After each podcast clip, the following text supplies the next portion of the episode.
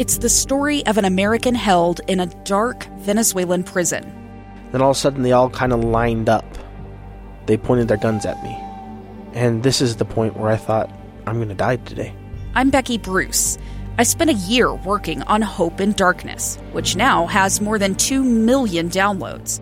Find it on k s l podcast dot com or wherever you listen to podcasts. Dave and Dujanovic, your morning companions for talk, analysis, and key perspectives on Utah's biggest stories on K S L News Radio.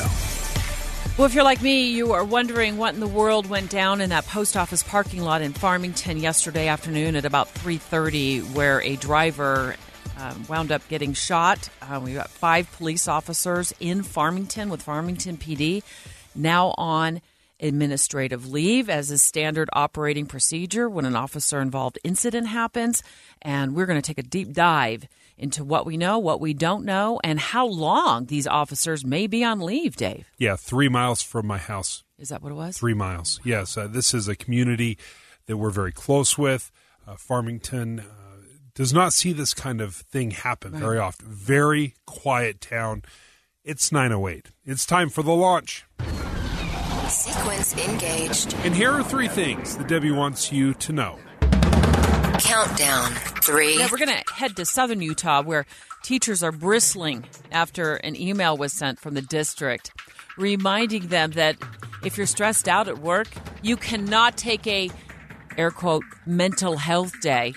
At least you can't use the mental health day excuse to use up one of your sick days. Mental health is an issue for educators. We are tremendously burdened with expectations. So the bigger question is, what can we do to improve both for students and for the educators who are serving? And we'll hear more from that second grade teacher a little later in the show. But we've made a ton of progress in the area of mental health at the workplace. But sometimes does it feel like we're just finding excuses not to go to work? Like, you've got sick days, vacation days, mental health days, company holidays, state and federal holidays, observed cultural days. Like, if I'm an employer, at some point I'm like, are we just going to have somebody show up, you know, maybe just to work, you know, maybe? Countdown to ten o'clock hour. We're going to get K S L Television's investigative reporter Matt Gephardt on the show with us uh, because I, I actually hadn't really thought of this, but when you die, your debt, specifically your medical debt, does not necessarily die with you. At least it does in some states, but not in Utah. So imagine losing your spouse and then getting slapped with a massive medical bill. I was trying to grieve the loss of my husband. And it's so difficult to grieve when you have the the guillotine of death, of debt, just hanging over you. It's such a... I don't know what the right answer is, though, because we're all going to end up in the hospital and we're all going to die. So you just wipe that away? I don't know if that's fair to the, the hospitals, the nurses, and the doctors that treat you at the end of your life. Launch countdown one. Our top story is we're pushing for more details this morning on what went down inside that blue sedan in the post office parking lot in the small community of Farmington. The story begins when a police officer makes a traffic stop, and it ends in the death of the driver. The chief of police speaking to the press yesterday. That's how we train, and I know my guys, and if they fired shots, I'm certain they were in fear of their life. Yeah, Farmington, about twenty-four thousand people, very small community. And you have one of these small police departments, a relatively small police department. It's important to dive in and find out, is the training there? Are they prepared? Do they know what to do? And was this kind of force appropriate? Dave and Dujanovic. The launch. Commence. Dave and Dujanovic. Dave and Dujanovic. Special coverage of the top local story. If you watch K S L five Television's report on this, like I did, you see uh, video of the car, the sedan. And I counted, could be anywhere from seven to eight bullet holes in the passenger side, both the front and back windows. We had an officer uh, make a the proverbial routine traffic stop. The purpose of the stop was the car didn't have a plate on it. And a short time after that, uh, the officer called out over the radio that shots had been fired. That's the chief of police of the Farmington Police Department. He now has five officers that have been placed per protocol on administrative leave. We don't know how long they'll be on administrative leave, but for perspective, that is twenty percent of their police force. Adam Small from K S L News Radio joins us this morning. Adam, uh, do we have any additional details that you were able to learn this morning about this shooting? Yeah, Dave, Debbie, this morning uh, we're really going off of the, the police's official statement. So they're saying that it, the, the whole how this escalated, there's still questions in the air for sure. But what police are saying is basically they pull over this car. They're saying that didn't have plates. They say officers at some point in this interaction with this driver, who's now identified as twenty-five-year-old Chase Allen, we now know the man's name, who ended up dying at an area hospital after the shooting happened. They're saying that officers asked him to get out of the car. They're saying he refused. They said during an attempt to remove him from the vehicle, that's when shots were fired. The driver was injured. They rendered medical aid. So at some point in this interaction, they're saying that he was just being non-compliant and that he would not get out of the car. And at some point, officers felt they needed to, to use their guns. That's the, the information we're really learning this morning. Okay, but um, Adam, I want you to back up uh, just a bit on this, because I, in reading um, the news stories and the press release, uh, listening to the chief of police's words from yesterday, I'm still not clear that we know for sure, sure who fired the shots, only that the driver wouldn't get out of the car, according to police, and that there was some sort of an attempt to remove him and that shots were fired at that time. But I can't garner for sure, and maybe you have more information about this, as to whether maybe the, you know, officer's gun was grabbed by the driver, the driver had a gun with him, or was it the officer who discharged his firearm? All great questions, Debbie. Yeah. And unfortunately, at this point, it's it's all um They they don't specify whether the, the driver had a gun or if he reached or anything like that. All we know is that, and, and we don't even know for sure if all five of these officers on leave all discharged their weapons. All they say is that um, five officers are on leave and that that that they did fire shots, or at least somebody fired shots. So that there's still a lot of good questions that we are investigating and that need to be answered. Um, and also something I've been noticing, too, in the release from the police is that they don't refer to uh, the the driver, Chase Allen, as a suspect in any way. They always refer to him as the driver of the vehicle. So there, there's a chance. I mean, we don't know, like, that yeah. necessarily means like he may have not done anything wrong at all, but there's still a ton of a ton of questions that we need to answer. Do we know if the Farmington Police Department wears uh, body cameras? Is that something standard? Do we know? Um, it's a little unclear. I mean, I have had uh, maybe an interaction or two, and I do believe they do, but I mean, don't quote me, but I think yeah. it, it's pretty standard for most police yeah. officers nowadays to wear them, and it that'll be something we'll continue to look into as well. Yeah, and I'm sure we'll be asking those questions as well as the day progresses. Adam Small, will let you jump off the line and continue digging for answers. Uh, straight ahead, we're going to get K- KSL legal analyst Greg Skordis to join our conversation. I-, I just have a list of questions, as I know you do too, Dave, for Greg. Um, first of all, I mean, I want to get with Greg and see, you know, like in terms of the number of bullet holes that I'm seeing, is this unusual? Um, it looked like there's seven, perhaps as many as eight, just on the one passenger side um, of the car. And then with twenty percent of the Farmington P D's workforce now on administrative leave, that leads them, I mean, my calculation's what, twenty officers? Yeah, yeah exactly. And what happens now yeah, when how long you're does so understaffed, right? Yeah, how long does this investigation go on? And, and do these police officers who are on administrative leave, are they compelled to speak to investigators? These are all great questions. David Dujanovic. David Dujanovic. Special coverage of the top local story. Dave, how big did you say uh, the population is in, um, or large it is in Farmington? About twenty-five thousand okay. people. So think of it this way. Farmington Police Department is down twenty percent of its police force this morning.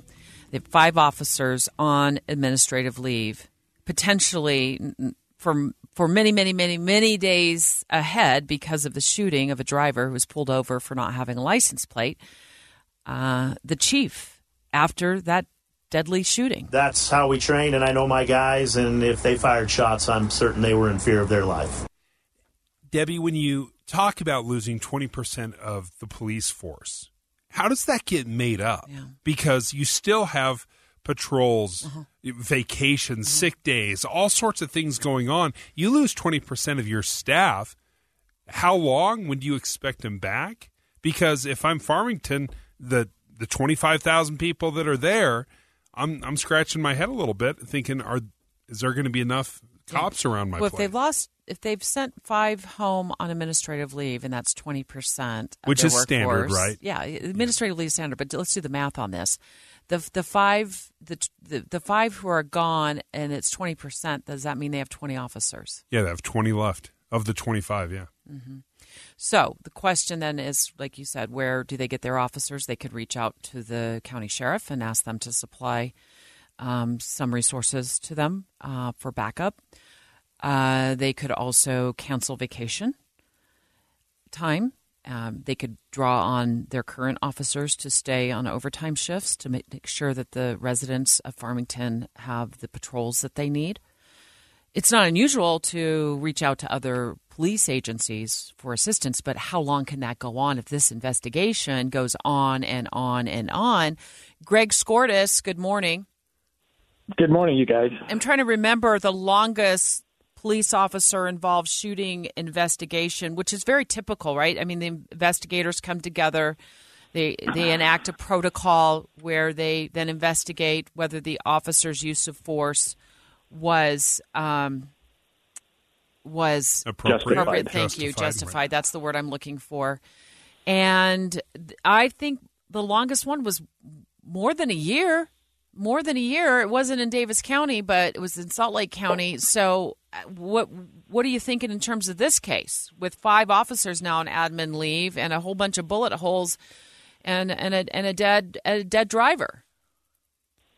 Yeah, I mean, that's a good question. Davis County uh, typically will work on a, a little bit of a faster track than Salt Lake County for no particular reason. But I expect that Troy Rawlings, the Davis County attorney, is already uh, working on this case. And maybe he uh, can uh, finish his investigation, at least as it relates to one or two of the officers, because I, it looked like there were eight shots fired, and it's not clear whether those were fired by one, two, or five of the officers. Uh, so those that maybe hadn't fired may be cleared a little bit sooner, if that makes any sense, sure. and get that department back up to speed. Greg, walk us through uh, some of the reasoning behind the administrative leave and uh, how far that reaches. Yeah, that's a good question. So it's it's really protocol. It's a protocol that's been adopted throughout the state. And it, it, it what it says is that when an officer is involved in a critical incident, use of force, and it doesn't necessarily even require a death, but when the officer draws a weapon and fires a weapon or uses other deadly force, they'll be placed on paid administrative leave during the investigation. And the reason for that is because the investigation needs to sort of go on in a vacuum. The officer can't be working and talking to the officers. So they want to sequester everybody, so to speak, so that they can conduct the investigation. And like Debbie said, these can take a long time. I mean, we've had them go for a year or longer, but the officers have to sit tight, and it's very frustrating for the officers. You think that, you know, they're home and they're getting paid for not working, but these officers uniformly will say, I wish I was back to work, because it's frustrating not knowing what's going on. But it just it just makes the investigation more clean and and it preserves the integrity of it. As I listened to the statements from the chief of police and I read the press release and looked at other, you know, news reports about yesterday's incident, which, by the way, if you're just joining us, we're talking about an officer-involved incident. It happened in Farmington in the post office parking lot when an officer sees um, a car apparently without a license plate, pulls the blue sedan over. That's how the story begins. How it ends is with the death of the driver. He was the only occupant in the vehicle. And as I look at the vehicle and I see seven to eight bullet holes, Greg, I, I just I I don't know for sure who fired those shots. I it, it may very well have been the officer. It could have been the driver who got a hold of the officer's gun as the officer reaches in the car to to uh, help the driver exit the vehicle because they said he was noncompliant. It could be that the driver brought a gun and had one in the in the glove box. We we just don't know. Right. And what they'll do, Debbie, is, and you've been involved in these before, too, is they will go to the officers and they will seize each of their weapons. They will take those weapons and sort of do a download. And from that, they can determine how many rounds were fired because they know how many rounds are in the gun when the officer started his or her duty. Like usually you would have like fourteen rounds in your in your weapon. So they take the gun and it's got twelve rounds left. You can assume that that particular officer fired off two. I know it's not that easy, but that's what they're doing right now. They've seized every gun that they found there from all five officers. And like you say, from the suspect, if he had one, and they're going through mm. trying to determine which weapon was used and which weapons actually fired off a round or two. Are the officers required to speak to investigators about what happened? There, there's there's a thing called Garrity, which requires that they that they have to talk to the agency, and well, if they don't, then they could be terminated. But Garrity is is something that says that an officer, if they do talk, they are they say cannot be used against them in a criminal context because they're sort of forced to, to give a statement. I know I haven't answered your question very well, but it's part of their job to give a statement. And if they say I'm not giving a statement, then they're terminated. They can't work. So they can they can sort of protect themselves a little bit by saying, I'll give a statement, but it can't be used against me in a potential criminal prosecution. So let's say that just as just a what if this is not justified, then how in the world, explain to us how in the world prosecutors build a case if the officers' statements are protected? Um, they've got to do their own independent investigation. They've got to look at it like any other homicide case and, and look at the, the extrinsic evidence and not the officer's individual statement. Now, that doesn't mean that other officers' statements can't be used against a particular officer. So if Officer A isn't, isn't going to be charged, his or her statement could be used against Officer B, who whose statements are protected, if that makes any sense. So the state could still build a case and decide how to prosecute the case. Um, it's it's it's just like any other in, investigation where people may or may not give a statement to the police. Right, and but if they don't, they, they're not compelled to make a statement. But if they decide not to participate in the investigation by offering a statement, they could potentially be dismissed from the force. Exactly right. They could be. They could because they're required to. Or their or their job could be at jeopardy, and they could say, well, well, then if you're not going to cooperate in this investigation, you don't get to work here anymore. And our officers sometimes will make that decision if they think that they have some criminal culpability. And that's why we lawyers get called out for, yeah. for these officers once in a while is to advise them whether or not it's in their best interest to make a statement or not. Remind us quickly, uh, when a police officer is authorized to pull a driver over, and then when they're authorized to use deadly force. They're, they're authorized to use deadly force to the extent necessary to prevent another's use of deadly force against them or another person. So if the officer felt that their particular life was in jeopardy or the life of another person, including the other officers, by the occupant of the vehicle, they're allowed to use deadly force. It's, it's what we call our self-defense statute or defense of others. But they can only do that if they have a legitimate reasonable fear, and they're going to look at all the evidence and say, should did that officer at that moment when he or she pulled the trigger have a fear in their heart yeah. that they needed to do that to save the life of another person or themselves? And, and Greg, uh, just give us a, a just a yes or no on this one. Is a no license plate a, a reasonable or reason to pull um, for a police officer to pull a driver over? It absolutely is. It doesn't happen a lot, but it's a perfectly acceptable reason. Yes. Greg Skordis, K S L. Dave and Eugene. If you're a teacher in Washington County, uh, that's the Saint George area down south, and you need to take a mental health day, school district wants to remind you that you cannot use a sick day for a mental health day. If you want to take a mental health day, you have to use one of your four days of personal leave. Yeah, that didn't go over super well with the teachers. Like, if you need a mental health day, folks, You can't use a sick day. Uh, kind of, right? That's how they heard it. That's how the email was interpreted. But, I mean, let's be honest.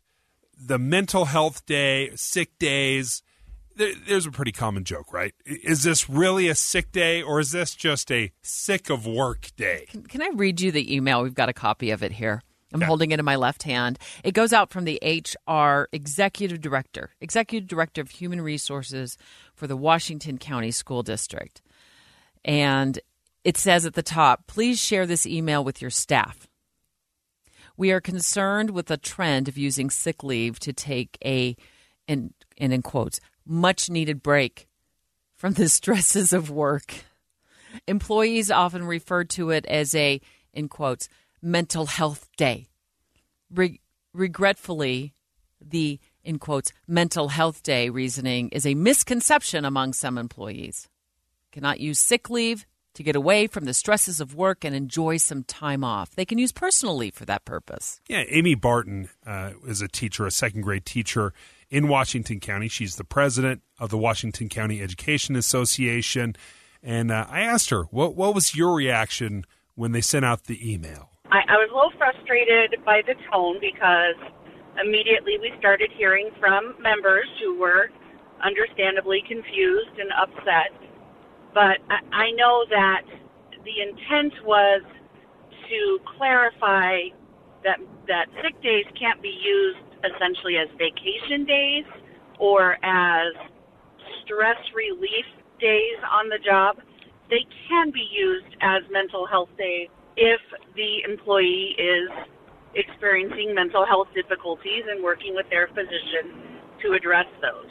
And that was an important part of the story, was if you're working with a physician and you really are struggling with depression, anxiety, something, uh, you're working with a doctor or a mental health uh, provider, if you're working, they will allow you to have a mental health day, but it almost needs to be doctor re- recommended, right? You need permission. You need a doctor's note. And and I asked her, I said, do you think that this email had to come out because people were abusing the system? There had to have been some cases of misuse in order for this email to be triggered. Do I wish that those had been addressed individually? And I assume that they were. Yeah, that's always the better way than sort of a scattershot into the flock. Yeah. You send out an email like a an, a reply all or to send this to all employees. Please share this email with your staff. Yeah. So can, did did you read the last paragraph? Yes. The last Yeah. Uh, the the H R director, I'm just I'm just going to say it like, it like it reads to me. He, he calls on teachers to tattle on other teachers. is, that, is that a good way of putting it? Let me read it out loud. We ask you to help us by reporting sick leave abuse and avoiding the temptation to use it for anything other than qualified health care needs. We ask you to help us by reporting sick leave abuse. Making a tattletale out of all the teachers. Snitches get stitches. Isn't mental health health? Yes. Okay. I think we've established that. It's taken us a long time. Yeah. It's taken us my entire career to establish mental health as health. But let's let's be honest. There are parameters, right? And just like there's a time if you wake up in the morning and you have a slight headache, take some Tylenol, get to work. What? Right? I almost took a sick day today because I woke up with a massive headache this okay, morning. Okay, that's fine. I think it's that's... I think it's bordering right now on a migraine. Okay. No, I mean it. Listen, and you're laughing. If you have a migraine, awesome. Take the day off. Okay. If I, I said, if you wake up with a little headache, if I stub my toe, I can show up to work, right? It's taking advantage of the system. If every time you feel less than one hundred percent, you're like, well, today is the sick day. But don't they have to provide a doctor's note or something down there yeah. as a teacher in the Washington County School District? If you're a teacher and you're an adult and your employer asks you for a doctor's note, how do you feel about that? Yeah. you know how I feel about that. I was able recently to get a doctor's note just from telehealth. So it wasn't too hard. That note just says that you were seen or are under the care of the physician, and this is the return date, and they'll put the date. It doesn't share the specifics of why you're being seen. Now, part of the reason that the school district is kind of cracking down on the sick days is because they don't budget for sick days, right? They, they give you your personal days. They figure that into the budget, but they don't expect everybody to use those ten sick days. Um, if they did, there's fifteen hundred teachers down in the Washington County School District. That would be fifteen thousand sick days. If everybody mm-hmm. used everything, if they used all ten of their sick days, that would be fifteen thousand sick days in a school year. Do, do we want a teacher who's experiencing a momentary mental health situation to not call in sick or to not feel like they can take the day off? Personally, my feeling is if a teacher is having a mental health issue or feels as though they're just so weighted down by everything that a day away from the kids, the classroom, from handing out tests, from collecting papers, from keeping kids in line, from answering to administrators, to reading wild emails from the H R department, that's okay. Why not just allow them to do that, where they have to qualify whether it's a sick day or not a sick day? Why do we overcomplicate this? Well, I think because at some point you have to be able to expect your employee to show up. Your job is going to be stressful.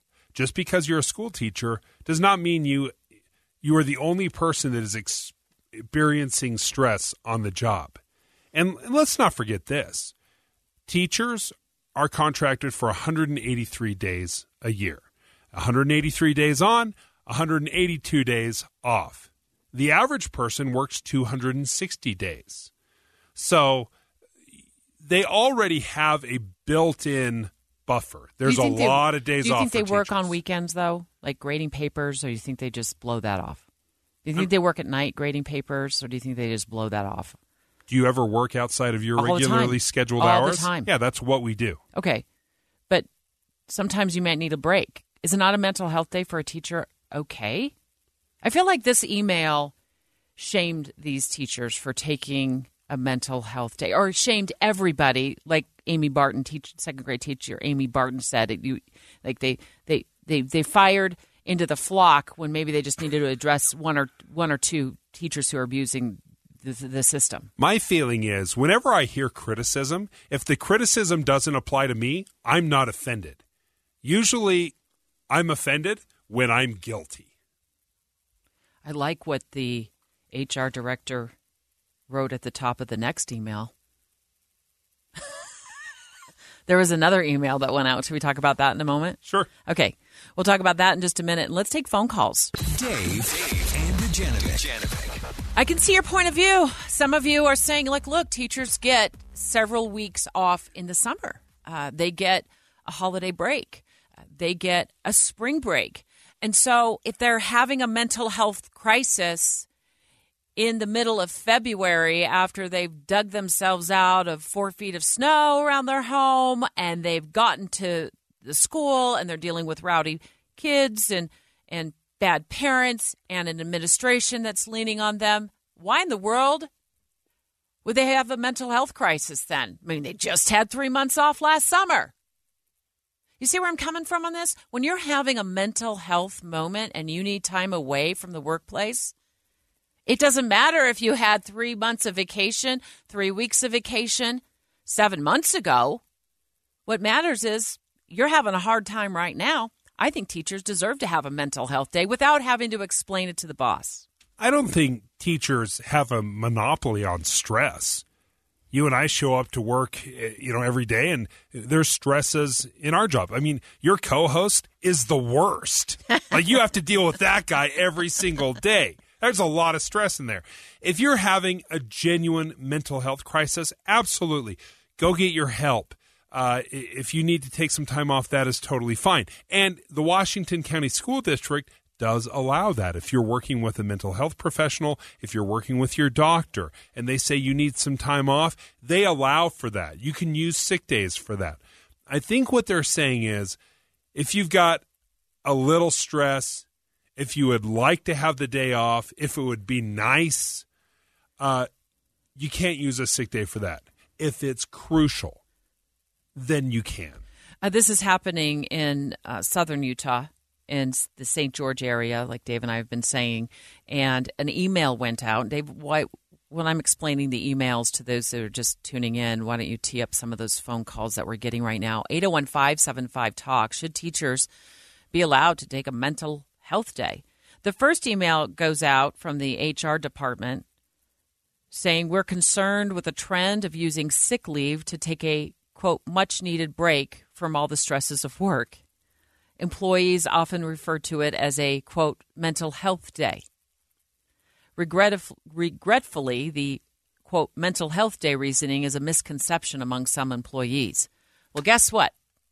There's some backlash, and then there's a follow-up email that goes out, and it begins like this.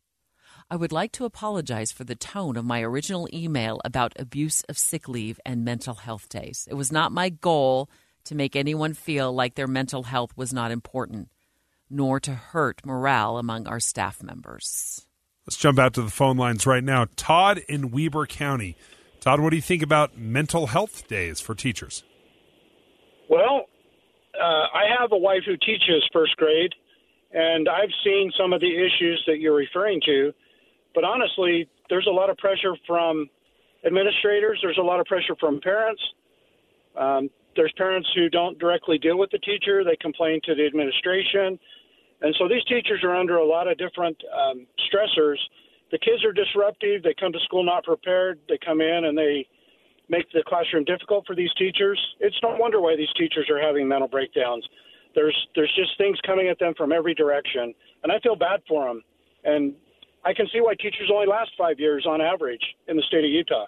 Todd, let me ask you this. When you were describing the pressures from administration and parents, I thought if if your wife or another teacher has thirty kids in their class and they have two parents who are involved, uh, right there, that's basically ninety customers all at once that they're trying to deal with between the parents and the kids. And then you throw on top of that the administration and then any other outside forces. And I wonder if any of us at any one time in a given week could deal with that many people.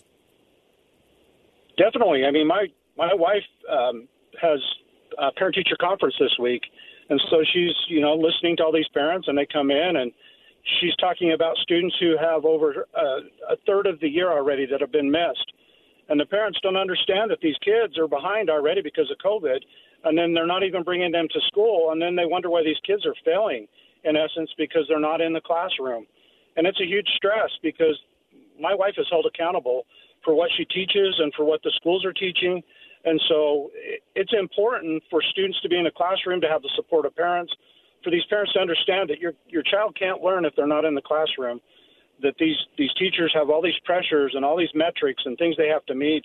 They're constantly testing these students to, to make sure they're meeting state standards. And so I, I feel for these teachers. I really do. And I can see why some of them, we my wife's even had teachers leave this year for this very issue. Within the first two or three weeks of school, she had two teachers quit over stress. Hmm. Todd, we appreciate your phone call. Thank you. I wonder if the system is broken, Deb.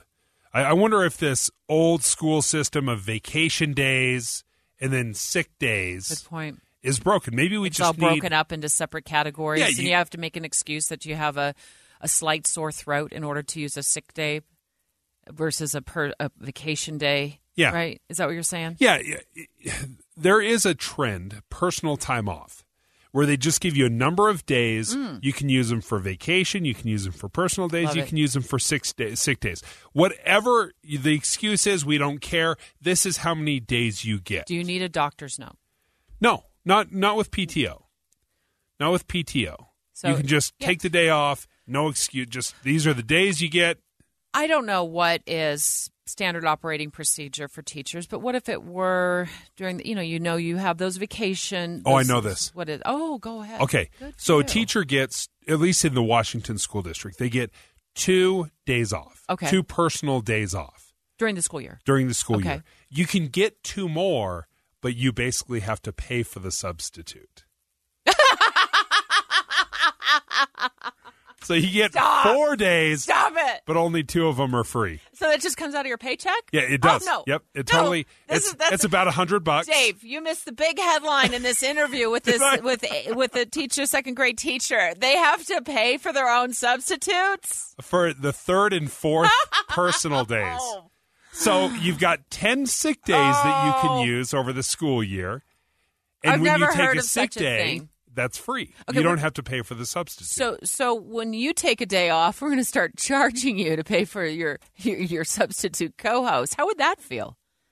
Substitutes are making, what, seventy-five, a hundred bucks a day? That's just, yeah. wow. Well, I'd we, be showing up. Do we have more phone calls? Yeah. Andy in Ogden. What do you think, Andy? Um, hello. Hey, Hi. how's it going? Pretty good. Uh, well, I've I had a sister who actually lost a job due to some of the issues dealing with um, – Well, I'm gonna I'm gonna put it probably a crooked uh, um, partner that they worked with that lied about some situations and dealing with parents with uh, things so she, that she dealt with. So she was um, a teacher? Yes. Okay. And you know, I, they deal with some extreme stressors from you know she dealt with special needs uh, adults in a, in a well not adults but in, in a high school. And there was some things going on with mm. between uh, allegations and whatnot that uh, there was actually three of them that lost a job due to everything that that happened. And it, and it wasn't it didn't actually you know things didn't happen the proper proper way. Yeah. And Andy, th- yeah, thank you. Sorry, sounds, we're we're yeah, running out of time. Complicated here. And stressful. Uh, but especially when you're talking about special needs teachers, you look at teachers' jobs in general. There's no question there. There's a lot of stress, um, but I think it's part of the reason why teachers work one hundred eighty-three days out of the year and not two hundred sixty, which is average. Right, we don't we don't put them through the same schedule that the rest of us go through because I think we inherently understand how difficult that job is. Stay tuned for Monday when our top story is that Utah school teachers have to pay for their own substitutes if they take one too many days off. Wow, that's shocking. Straight ahead, we're going to look at thirty-five dollars insulin. So if you have diabetes, Dave and Dujanovic, special coverage of the top national story. If you have diabetes, um, you know somebody who does. This is this this one's for you. I mean, Eli, Eli Lilly, um, major pharmaceutical manufacturer, cutting insulin prices by seventy percent. It'll now be capped at thirty-five dollars, Dave, for many people with diabetes. That's incredible news. That's outstanding news because obviously when you're a diabetic, you have to have insulin. You have to pay for it. No matter what the cost is, you just have to figure out a way. If it's going on a credit card, it's going on a credit card because you can't live without it. So to cap it at thirty-five dollars must just be a, a wonderful thing. Weren't we reporting diabetics just a few years ago that it was hundreds of dollars a month that people were having to come out of pocket on this, and then it. I think a lot of lawmakers started it to spiked, take, yeah, yeah, started to take notice, and it was that and EpiPens we were discussing because I have a um, reaction to bee stings, so I have to have one, and it was super expensive. So that was one of the things we started discussing many years ago. We also, you and I, started discussing um, insulin and the cost of insulin. Uh, If there's a win in having a disease, um, th- which there isn't, but if there were, this this would be it. thirty-five dollars. I wish it were free, but thirty-five dollars is a lot better than the hundreds of dollars folks are spending. Millions of Americans yeah. depend on insulin to survive. Joining us now, Ann Flaherty, senior national policy reporter for A B C News out of Washington. Ann, did this announcement... Uh, How much pressure, I guess, should I say, came from the White House uh, or Congress?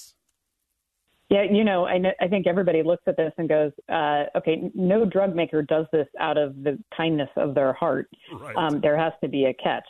So, you know, of course, Eli Lilly says, you know, look, we've been looking at lowering the cost of insulin since twenty sixteen. We've been on this. But in twenty twenty-one, there was a Senate investigation that really dug deep and, and found that the companies in general, there are basically only three makers, and Eli Lilly is one of them.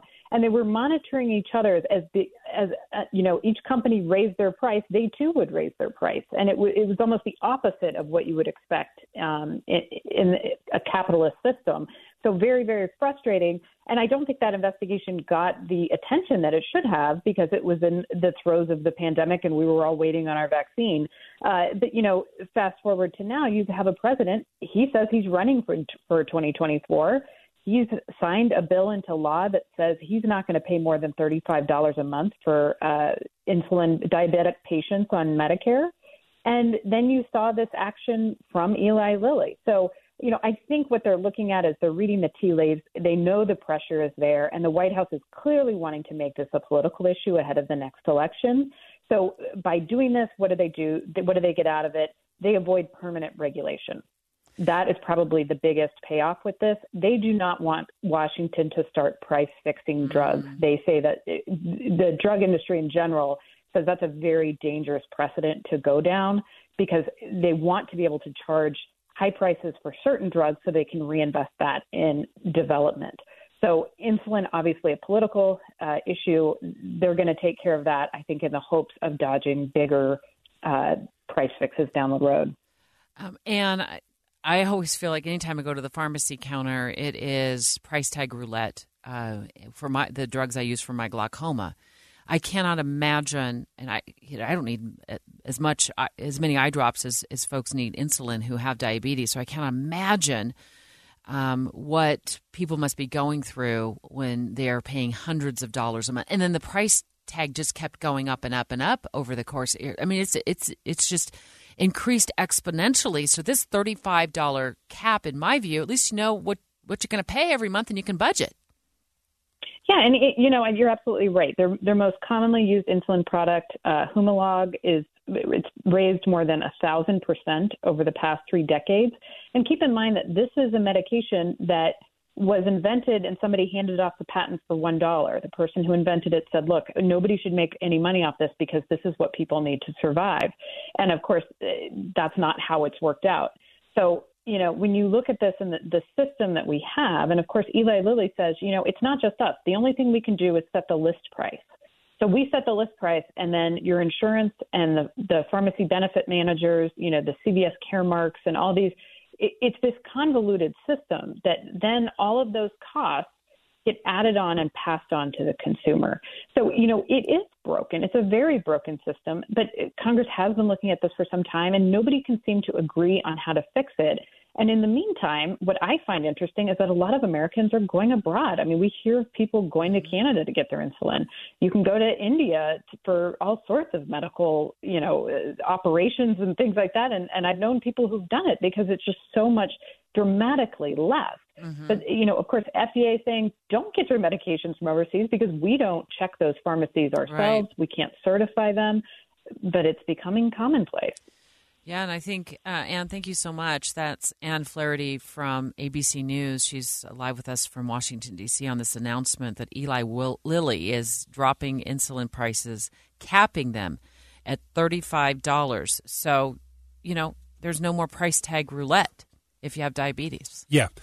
Do I think there's gouging that has gone on, especially for diabetics and insulin? There is no question. I also wonder how much money was made through insulin that is allowed for other mm. cancer drugs to be developed, okay, or glaucoma medication or eczema medication, whatever it might be. Uh, they are companies, and there are times when their research and development goes nowhere. They spend a ton of money, a billion dollars, trying to find uh, a medicine that works, and it doesn't. So this is a big win for diabetics, but it It became a political football. Insulin became a political football because you're not hearing this for cancer drugs. You're not hearing this for, again, your glaucoma medication. You will, though, I think. I think, and with Ann, what she said, I think companies are worried about regulation from D C And when you, they get scared of being regulated, they do things to make it so, you know, they look more kinder and gentler and more helpful to the people who have these diseases through no fault of their own. I mean, eh. you, some of these diseases are our fault. You think so? Oh, yeah, for sure. I mean, there's clearly. Like I can I can tell you, I don't feel half like my, my half my health my fault. half my health issues are because uh, I I eat cheeseburgers, right? I oh, mean, so you're some saying of this it's is how you how you eat. Okay, yeah. So I don't know where I go from here with that. No, I, I just just the fact that uh, we cannot look for the government to to come in, sweep in, and make us healthy through you know discounted insulin prices. You know the. There, there's a symbiotic relationship where we're all trying to figure out how can we be healthy? How can we take care of the sick? What responsibility falls on us? How do we let these guys make money so they can keep well, making these drugs? Yeah. And it's make, not as easy as yeah, just saying, they, you know what, let's cap insulin at thirty-five bucks. And it's also not as easy as everybody just stop eating cheeseburgers yeah. and you're going to get rid of your diabetes. True. Yep, absolutely. Yeah, it's complicated. It, it's convoluted. But what I do know is because of the the pharmaceuticals and the pharmaceutical injury, we've never had more medications to ease suffering and keep people alive and healthy in the history of the world. Like let's let's never forget the medicines that we have are miraculous, absolutely incredible. Straight ahead, I want to talk about death. Um, I want to talk about when you die and your medical debt, specifically your medical debt. It doesn't necessarily die with you. It can get passed on to the spouse who is still alive and grieving. I was trying to grieve the loss of my husband. Investigative reporter for K S L five Television, Matt Gephardt, calling the show next to explain how one Utah lawmaker is trying to change that so grieving spouses don't have to foot the medical bill after their spouse passes. Dave, Dave, and Dejanovic. Um, so let's talk about death. Um, sorry. uh, when you kick, well, it's going to happen to everybody. So right when you kick the bucket, nobody's undefeated. Let's just say when you kick the bucket, your medical debt doesn't necessarily get buried with you. Um, oh, Deb. Well, what do you want me to say?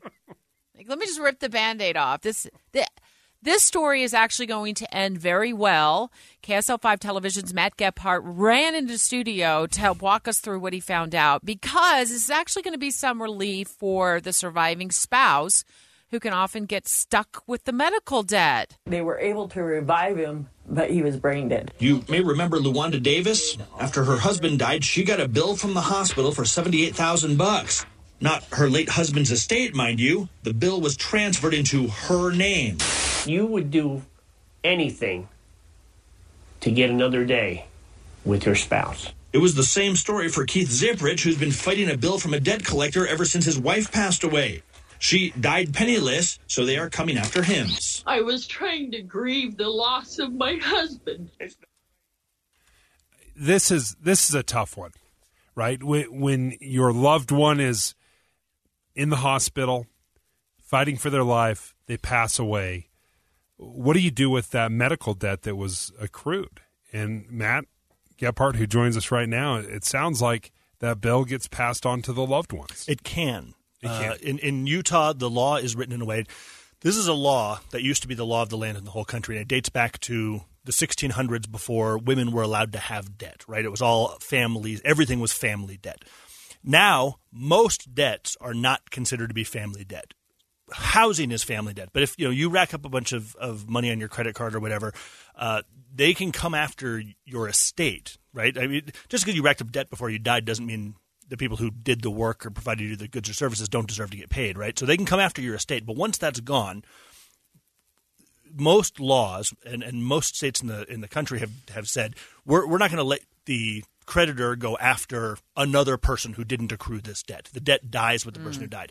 That is not the case for medical debt. So what happens when somebody dies in the state of Utah, hospitals, doctors, clinics have the ability to go after, obviously, the estate of the person who passed away. Okay. And if that doesn't happen, they can go after the surviving spouse. And we're not talking about, uh, you know, just hey, can you pay, please? Or what? It's it's they literally transfer the debt into their name. So medical bankruptcy, which is the number one cause of bankruptcy in the country, can not only impact the person who was sick, but it can imperson the the person who had the unfortunate luck of loving them and marrying them during their lifetime and caring for them yep. um, in their final days. Yep.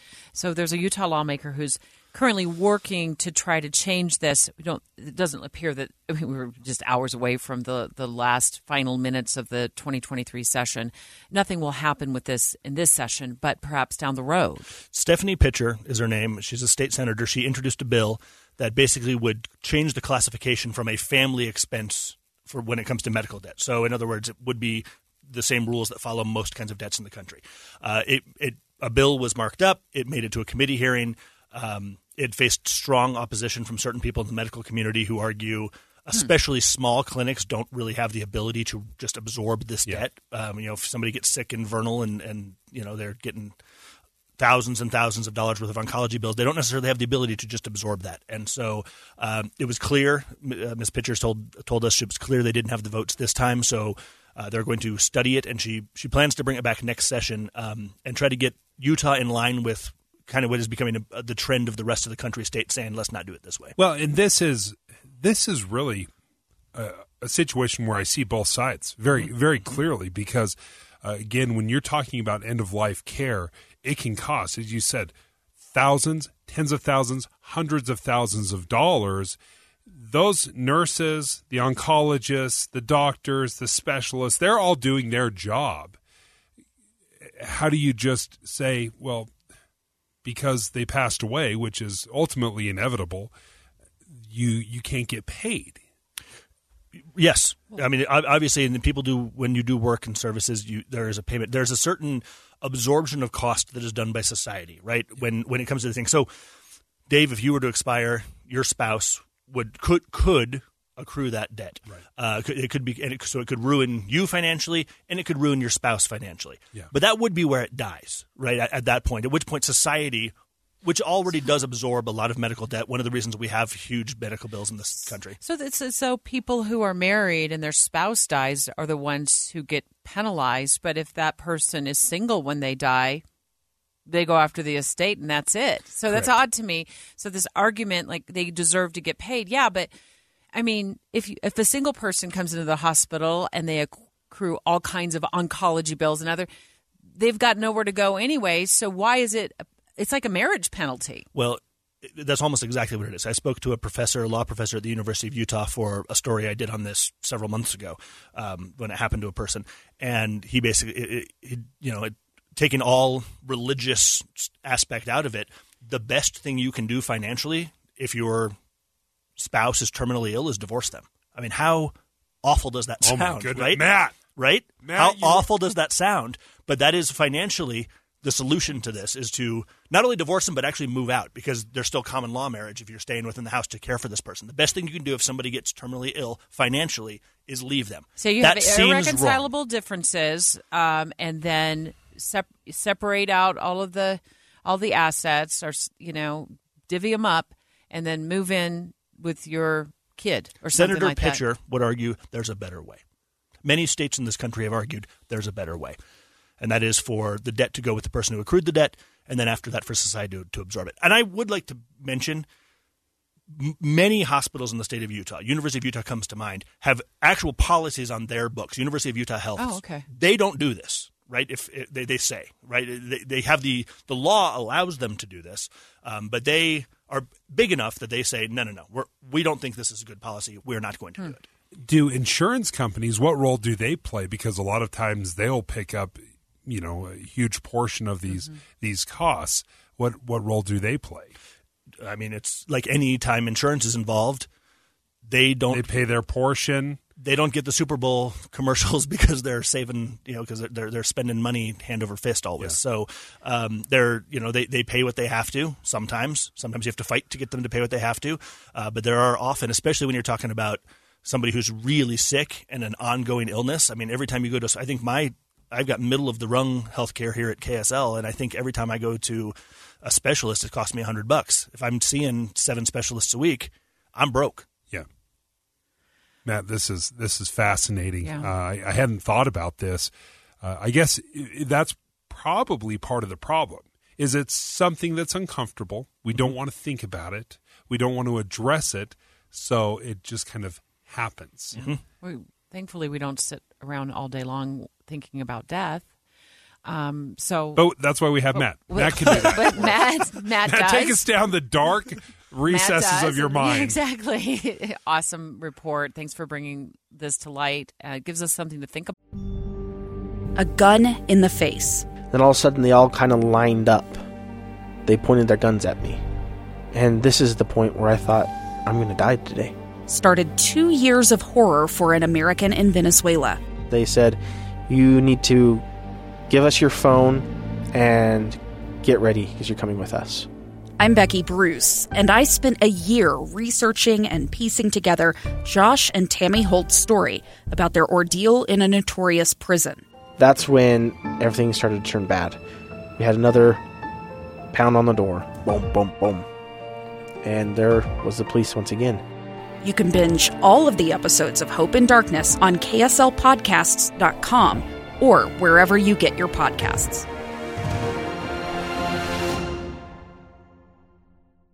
Out and prepare for. I'm also curious to know where this goes on Capitol Hill because, like I said, I look at this and I'm like, if you're single, you don't. Nobody gets penalized for with your medical bills, but if you're married, the surviving spouse gets. gets penalized, potentially getting saddled with a big, big, big, massive med- medical bill. Senator Pitcher thinks there's a better way. So you'll, she says she'll do something next. It didn't get out of committee this session. She says she'll try again next session. How much resistance did it meet? The medical community, quite a bit. The the not you know there were only a couple of lobbyists who spoke up, but they are powerful lobbyists. Well, now that we've spoken about death, I want to talk about divorce next. Yay! Holy smokes. That's a good Thursday. For it's Friday Eve, baby. It's like, I've got all of the D's lined up. All right, straight ahead, Matt Gephardt. As always, thanks so much. You can thanks, see guys. His full report on k s l t v dot com, which is K S L Television's website. It's where all their stories land, and you can also watch their newscasts as well. So since nineteen seventy... the marriage rate in the United States has declined. Oh, it has declined a ton. And some of that is because more and more women are declaring themselves, you know, separated or divorced. Uh, but there's a lot more to this story. We're going to have a family chat about it straight ahead. More death, debt, and divorce on the Dave and Dujanovic Show. It's just a bright, shiny, sunny day. You're welcome. Dave and Dujanovic. Let's take a deep dive into the National Center for Family and Marriage Research Project about single women who don't want to get married. Since nineteen seventy, the research shows that the rate of marriage in the United States has declined by almost sixty percent. So let's work through the study details, and then Dave and I are going to have a family chat about why this is happening. You telling me that the single ladies want to stay single? All the single ladies? All the single ladies. All the single ladies. Yeah. I'll, I'll be very transparent. Not a big surprise if you've ever listened to this show, but I'm very team marriage. Very team marriage. I'm all in. Okay. So now that we've laid that groundwork down, um, you're going to have to defend marriage right now. You ready? You're going to tell me why marriage is good. Okay. Why it should work for more of a, a single ladies. So the marriage rate number, um, the number of marriages is the lowest that women are, are deciding not to marry. It, it just a rate that's just been, I mean, it's just been declining since the fifties, but it is the lowest it's been in over a century. Let me break it down a little bit more. It was the highest ever in the nineteen fifties at approximately sixty-five percent. That sixty-five percent of women uh-huh, were married. Uh-huh. Okay. Who were like, they used the, the, this is what's interesting, the they start at age fifteen. So fifteen okay. on up. So when they did the measurement in nineteen fifty, that's where it was at sixty-five percent. And they today, it's less than half of women. It's at forty-seven percent. That surprises me. Mm-hmm. That less than half of women are married. Yeah. Who are who are in that age, you know, category to get married. And still, a lot of people are divorced. Still counted at fifteen? Uh-huh. Isn't that weird? That's odd. I thought that was a little young. Yeah. It's way young. Yeah. So I I don't even, I just kind of like went, oh, that seems like a, that seems way too young. Um, I twenty I guess if they have to randomly choose a number, yeah. there you go. Um, there's also been, according to this study, a dramatic increase in the number of women who are separated or divorced.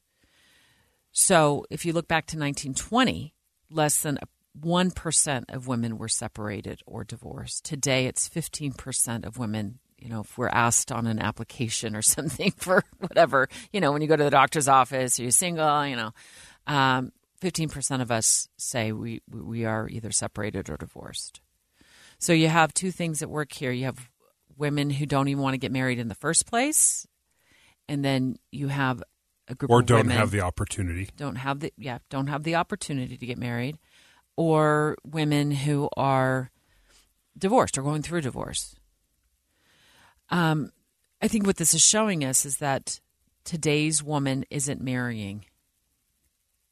Isn't marrying at the rate yesterday's woman was. Okay, so you and I are both on social media. We watch a lot of TikTok. Oh, wait, is TikTok banned here? We watch a lot of Instagram banned? Reels. I don't know. I don't know. I have well, a hard time keeping track of them. Media. We're on social media. Why do you think uh, it's happening? Okay, so have you ever heard of the the the three sixes?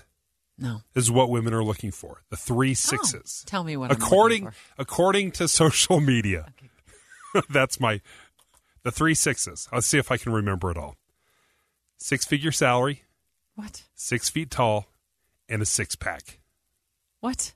I don't That's know. What like, I just is not even in my top ten. Which one do you get rid of? The six pack? I, yeah. I want the dad bod. At my age, you kind of have no choice but to, to not worry about the six pack. Okay, so that okay. that's kind of the so you think the women? Cute answer. So so why so why do you think if if you had to say from a guy's perspective, why do you think more women either can't get married or don't have the opportunity to get, get married, don't want to get married, or are just flat out single because they've gone through divorce? Why? Why? What's your take? Okay, well, let me just build it off of the, the three sixes. Okay. The six-figure income, the six feet tall, or the and the six-pack, mm-hmm. your standards are too high. And they're not too high by a little bit. They're too high by a lot. Do you know how many people actually qualify for the six-figure, six-pack, and six feet tall? You keep going. This is going to be the Debbie show in about... In about two seconds. One percent. One percent of guys qualify for the, the, uh, the three sixes. This is so not I, even on, I, I don't have a checklist. That's great. Yeah. That's that, be, that's helpful for your, if your perspective any, If dates. There's anything on my, yeah, on my checklist, it's are you a nice person? You know, are you a genuinely nice person? I don't I ask about salaries. I, you know, I don't care. I mean, if you say you have a job, and you better have a job, I mean, don't don't lie to me about it. But, but yeah, that kind of stuff just doesn't even hit my radar. Don't have a criminal record. Yeah, that's a good one too. Yeah, please, please don't have done prison time. Um, here's what I think, and I had to write this out because I was getting so wound up thinking about this. I didn't want to, to come across as though I'm bitter because I'm not. I'm in a good place. Women have had to do battle with men to earn the right to have our own bank accounts, to have our own credit cards. That didn't happen until the nineteen sixties. We had to do battle for equal opportunity in the workforce, equal pay for similar jobs, equal access to higher education. And a lot of the equal opportunity in the workforce was happening before my own eyes when I was younger and I was seeing only men, for example, anchor the news. And it was a big deal when they allowed a woman to sit next to a man on the anchor desk. So we also had a battle for equal access to higher educational opportunities. So we have fought to become a force of our own. And I think, from my experience, too many men are still stuck in the nineteen fifties mentality then think that we need you to financially support us and give us things and provide a roof over our head. And in exchange, we're still going to make the meals and do the laundry. And it ain't like that anymore, men. It's not like that anymore. A lot of women are earning more than six figures of income. They have their own health care. They've bought their own home.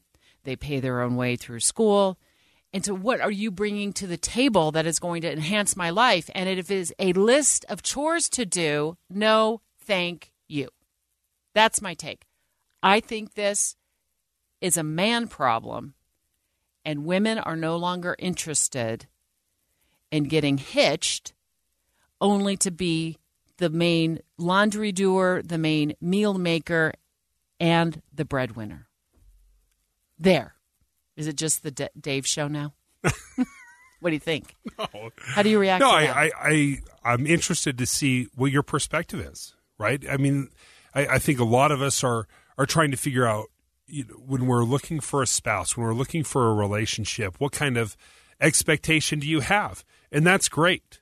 You know, there there are a lot of people that find a great deal of satisfaction in being a homemaker and doing the meals sure. and the laundry. Yeah. But for you, that's not. Right. So does that does that change uh, who is interested in you or who's you're interested in? Absolutely, it does. Do you think a lot of people actually find satisfaction in doing the laundry? Well, we all do things we don't like to do. Right, but sa- but when you're found, contributing, I've wanted to find satisfaction in doing the laundry because it never ends. But they're just eight oh one, five seven five talk. Do you vote for Team Dave? Wait, what's what's you're on married life? You're on married life, right? Didn't you say you agree am, with marriage? I'm Team Marriage, yeah. I'm you're for team sure right. Team Marriage. Yeah. Or I can buy myself flowers. Are you on Team Deb? If you want to get married, your Team Single. Team Single, if you want to get married, you got to bring something other than, hey, bring home the bacon and make it two. eight oh one, five seven five, talk. eight oh one, five seven five, talk. I'm curious. No, if you anybody out there agrees with me. David Duchovny. I'm going to make you pitch the biggest benefit of being married in just a second. Um, we are talking about this recent study. It's been all over the national media that sixty percent... There's been a sixty percent decline in women getting married since the fifties.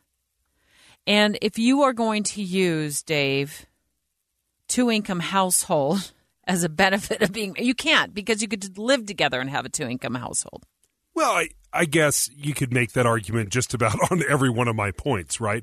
Companionship, children, all of that you could have, mm-hmm. you know, without getting married. Um, I, I do think – when you are married, you have instant access to companionship, right? You're like, yeah, you can live with somebody. There's also a commitment level to it. I see. When you are married, let's be honest. If you're having a bad day and you kind of hate each other that day, you know, which is fairly you're common. You're not going to move out.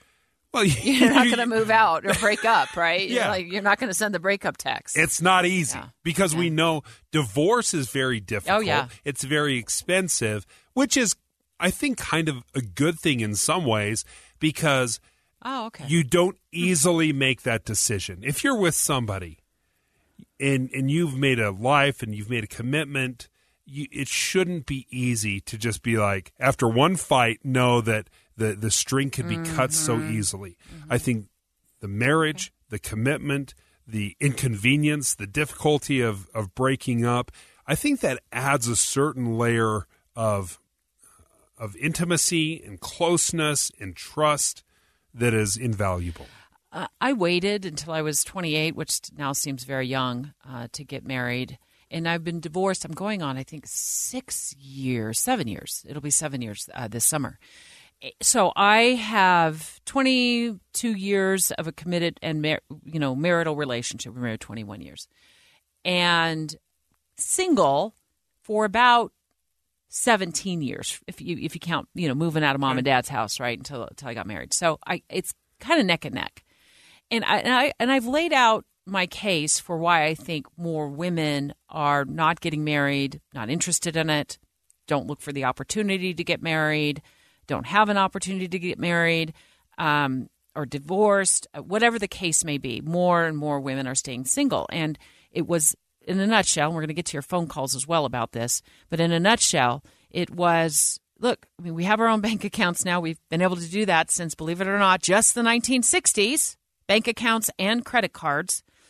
Um, you know, we can put a roof over our heads. Uh, we can buy our own flowers. um, and it you have to bring more to the relationship than, than uh, you know, nineteen fifties. Hey, honey, when are you going to do the laundry and when is dinner going to be on the table? And I think men, a lot of men are struggling with that. So it can't just be, hey, honey, I'm here. You want to, you know, you want to get married? You have to bring a lot more to it, and that is you have to be a partner and not a twenty-five percent partner. It has to be fifty-fifty. Let's take phone calls. Mitch in Orem, team married or team single? Um, I'm not exactly sure where I fall. I, I guess I'm a little confused by the whole conversation. Oh. If if fewer women are getting married, doesn't that mean for the most part fewer men Probably. are getting married too? Yeah. Like I, yeah. I I don't really know why we're talking about women specifically. I think well, this is what the study looked at. This is just, what the study looked at was the women. Yeah. I just think culturally marriage just doesn't make as much sense to people nowadays. Uh, in general, not just women or men, but just in general, right? Uh, like, hey, let's go be with who I want to be with, and why do I need this document to say that I, you know, am in a committed relationship sort of mentality? Yeah, there do, does seem to be less benefits of marriage. Um, for example, if you can go out and get your own credit card and you can get buy your own home and you don't need your your husband to do that, which is what was happening many, many years ago. Women could not obtain these things on their own. It wasn't legally possible. Yeah, but it wasn't it's, been, offered. It's been a long time. Yeah, I mean, let's still, be honest. There's but we're generations looking at a number from the fifties where that hasn't to now, been and that's where the drop off is. Was from the fifties to now. Ashley in Layton. Ashley, what do you think? So I am Team Deb and Team Dave. I'm a little bit of both, but okay. I think I am a single lady. I have been single forty-two years. I know why I'm single. I'm single because I'm headstrong, stuck in my ways, and my health is crap. That's why I'm single. Oh. But I have dated around the the uh, like young adult wards from the L D S church and things like that, and I agree with your previous caller. It's the men that have the commitment phobia, not the women. The men. Because every time you go into any type of place where there's single people, they just want to date. They don't want the commitment side of it. They just want somebody that they can have fun with and do what they want to do, but they don't want any commitments there. So that, yeah. And so it gets really frustrating that, but it's mostly the men. Yeah, they're it's not looking the men. for a if commitment. You go to the younger, yeah, if you go to...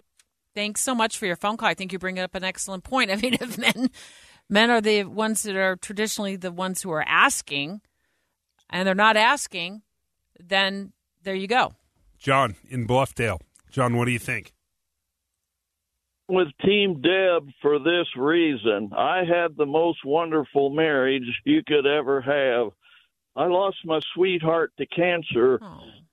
in two thousand two. Our marriage was a partnership, not a dictatorship. We had a joint account. Women have the ability to see through things, situations, and people that men don't have a clue about. It's not about this satanic right-wing hell of woman submit. Marriage is a partnership, and I wish I had my honey back. Aw, John, thank you so much. Virtual hug from uh, Broadcast House. Thanks so much for your input on that. David from West Valley City, all in on marriage or staying single? Feminist sickness from the nineteen sixties, tricking women into hating men and hating marriage. This is not natural or normal. It was created by the C I A, Gloria Steinem. Okay, all right, here we go. Let's go on to, is it Caitlin from American Fork? Yep, I am team marriage. All right, why? Why are you all in? Um, so I was listening a little bit earlier to kind of what you said, and I totally agree with the being married on paper. Um, just adds that much more commitment to the relationship, and honestly I think marriage is an awesome thing. You get to grow together as long as, you know, both parties are willing. You grow together, experience life together, mm-hmm. you know, you struggle together. I just love the idea of having that person with you, you know what I mean? Yeah, and I, I totally agree with you, and that's been my experience. I, I understand. You look at marriage though, when you know, forty-five, fifty percent of marriages and in, in divorce, uh, and you have children, you've got custody battles, it's expensive. I I can see why, if you look at it objectively, you can see a lot of downsides to getting married. But I think the the benefits of of having somebody and finding the right person yeah. and committing to them for decades. Do you think there's commitment phobia? No doubt. Yeah. Well, again, because oftentimes marriage, I think, there is a practical aspect of it, but I think there's also very much an emotional aspect. Mm-hmm. You want the emotional connection. You want that emotional commitment um, where you, you vow and you promise to be together and you commit. Sometimes it doesn't work out, but um, yeah, I, I tell you, I think the, the benefits, when it when it's good, uh, there's nothing like it. Straight ahead, Boyd Matheson um, joining us to talk about an opinion piece that Dave spotted in the Washington Post on expanding Congress. More folks serving in Congress. Dave and Dujanovic have inside sources. Okay, you have a one in fifteen thousand chance of getting struck by lightning in your lifetime. Um, your single representative in Congress represents more than seven hundred thousand people. So my point here is you have a better chance of being struck by lightning than bumping into Senator Mitt Romney on the street. Well, it's a little different. It's even worse with uh, with the senators. Well, that's what I said, Senator the, Mitt Romney. No, this is for the, for the House of Representatives. Oh, for, for House of Reps. Yeah. Okay, so you will basically never bump into Representative Chris Stewart at City Creek Mall. That's how, like, rare... how rare it is because there's so many people that they represent. I think that's probably shocking to a lot of people. Yeah. They probably don't realize that your congressional representative represents you and seven hundred thirty-four thousand of your closest friends. So what did it used to be like? When we started, the ratio was for every representative, thirty thousand people. So think of that standard. It meant it was actually really possible to know your representative. They had to be directly accountable to the people. And that's uh, Danielle Allen from Harvard University. She wrote an opinion piece in the Washington Post, and she joined C N N. And I know it sounds crazy, but yes, a bigger House would help us a lot. The House was always supposed to grow with the population. That was supposed to give flexibility, dynamism. So its dynamics could change as the population changes. The fact that it's been stuck for one hundred years is partly why we have such a sort of rigid, frozen system. I wonder how many people, going back to your eighth grade civics class, knows how many members there are in the House of Representatives. Now, obviously, if I'm looking at Boyd Matheson, that number four thirty-five just, you know, f- flows off the tongue. But how many people realize that representing three hundred twenty million Americans right now, our representative government, in the House of Representatives, it's four hundred thirty-five folks to represent all of us. Is that truly representative, Boyd, or do we need more people? Well, it's it's an interesting thing, and this is one of those that I, I like to stay curious about because I, I am one of those, and I think the founders strongly believed that the government that governs closest to the people governs best because there is that that dynamic relationship, that connection. Uh, I also think you have to look at things from a, an interesting perspective. So if we go if we go all the way back to when uh, the country began, thirty thousand people per representative, uh, you also have to realize that those thirty thousand people were really spread out over a vast area.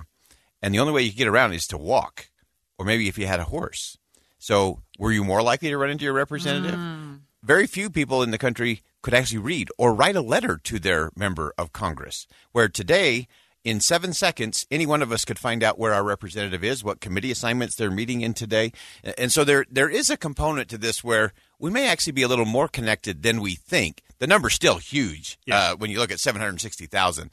Uh, and so it's one of those that I, I love to toy with this and play with this because on one hand, yeah, governing closest to the people is always best. That's why we love local government.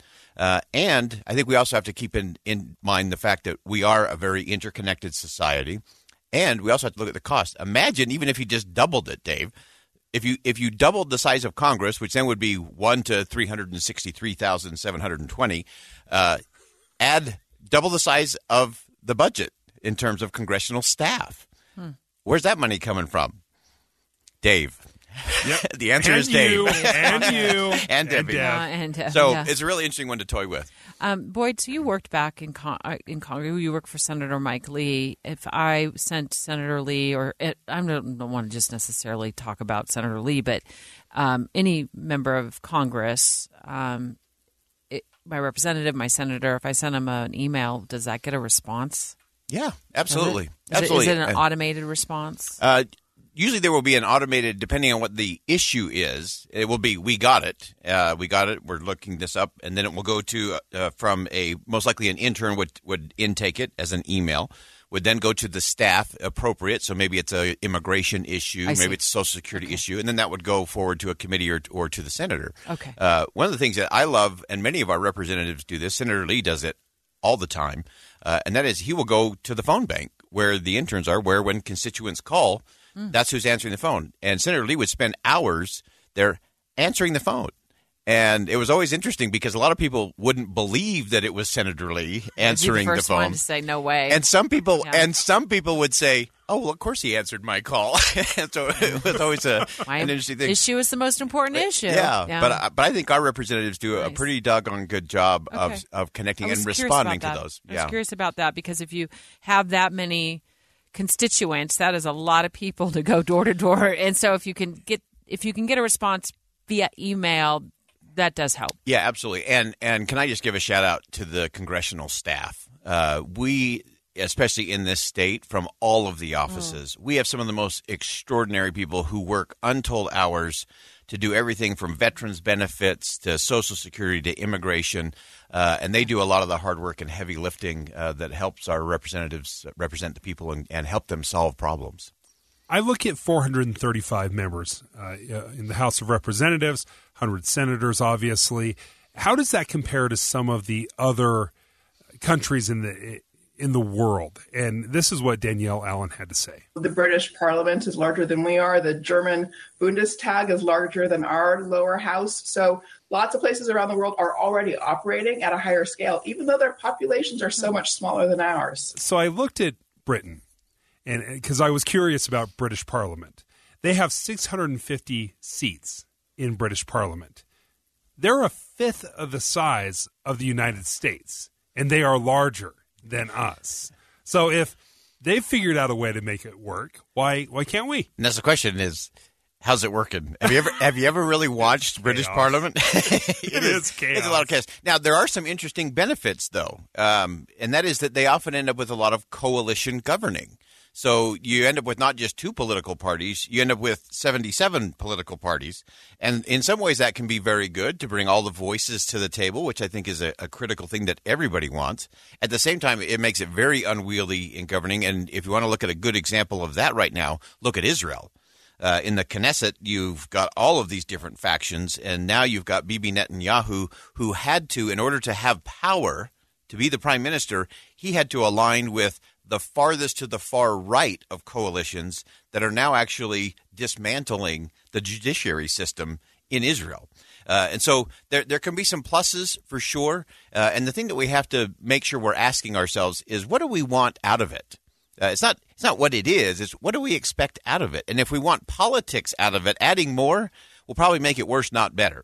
Uh, if we want to get to better governing, uh, then we need to look at a way of does do those voices add to it? Does it bring more people to the table?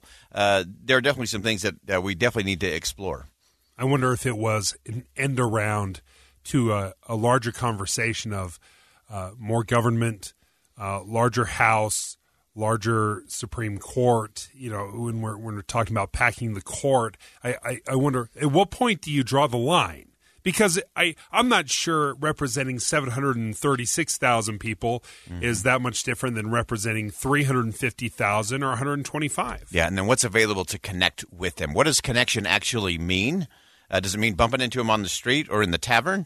Uh, does it mean being able to connect with them in an email or in a teletown hall that yeah. millions mm-hmm. can participate in that they never could do when there was only thirty thousand? I, I've we've talked to Uh, Representative Curtis and Stewart and Blake Moore, it, they've all said this. When they hold town halls, it's always a disappointing turnout. Even though they have seven hundred fifty thousand people they represent and they get twenty people there, Mm-hmm. We're not really participating ourselves, yeah. and are that's, we? And that's really indicative uh, because people are more interested in the politics than they are in the policy discussion, which is what those town halls usually get into. Now, the, the digital town halls end up having higher participation. Yeah, and they live online, yeah. too. So I've gone back yeah. afterwards. I wasn't attending yeah, at exactly. the moment, but I've gone back and watched them.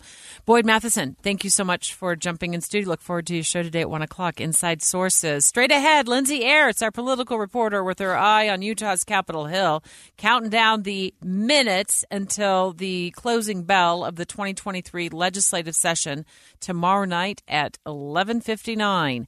Uh, we're going to ask her a couple of questions. Uh, the pregnant late women being able to use the H O V lane if they're the only one with a baby on board in the car.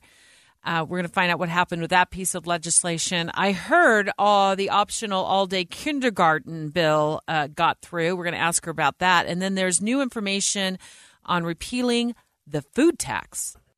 Eye on the Hill twenty twenty-three. Special coverage with David Dejanovic. Uh, Lindsay Eyre is going to join us in just a moment. Uh, I, you know, we're so close to the end of the legislative session. I feel the excitement and the buzz in the air. Uh, I'm kind of jealous that she gets to be up there because it is an exciting. Uh, what are they at about? twenty-four? No, a little more than that. But it, it the session closes tomorrow night at midnight. We will be up there live, not you and I, but Jeff Kaplan, Boyd Matheson reporting live from the Hill. From one o'clock tomorrow on. You say you're a little jealous? Yeah, a little. Because I, I can it's guarantee fun. You Lindsay Eyre would switch places no, with basically Liz, a cockroach at this point. Fun. I, after forty-four yeah, days of chaos. It's been a long time, but I do remember it is a lot of, it's a lot of excitement uh, those last few hours. Uh, but let's back up and figure out where we're at with some pieces of legislation that Dave and I have uh, reported on and talked to you about, which is, and let's start with the H O V lane um, and pregnant women being allowed to use it, even if they don't have any anything other than their, their the baby in the belly. Yeah, I'm pretty sure this legislation died a few weeks ago, so okay. we are not going to see this law uh, come to fruition this year. One of the main arguments is that it, it could impact federal funding that we get from the U S government in terms of highway transportation money. And oh. so the federal government could come back and say, uh, we don't like this. That's not allowed. So that was one of the main sticking points too, um, yeah, for this law passing. But uh, the other piece of it is some people are just calling it a messaging bill. And um, it, it, it remains to be seen whether or not it is, but nonetheless, it's not going to move forward this year. Hmm.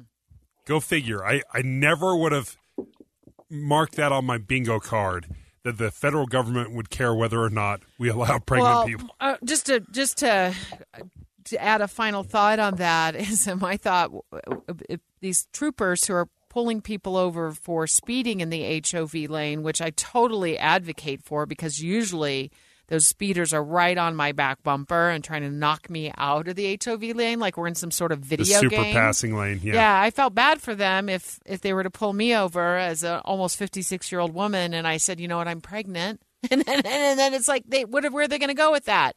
So it gets troopers off the hook from having to oh, yeah, ask that qu- uncomfortable so question. Uncomfortable yeah, question. Are, so of, are you really pregnant? Uh, let's talk about uh, the sales tax on food. I saw there were some new developments on that. Yeah, so there has been some development um, in the last couple of days. First of all, taking off the food sales tax has been rolled into the big tax bill, the omnibus tax bill. That's up on Capitol Hill, if you call it that. Some people are calling that. But the bill removes the um, removes the state portion of the sales tax on food if voters approve amending Utah's constitution to say income tax does not have to fund only education and a few other needs that it's required to fund right now.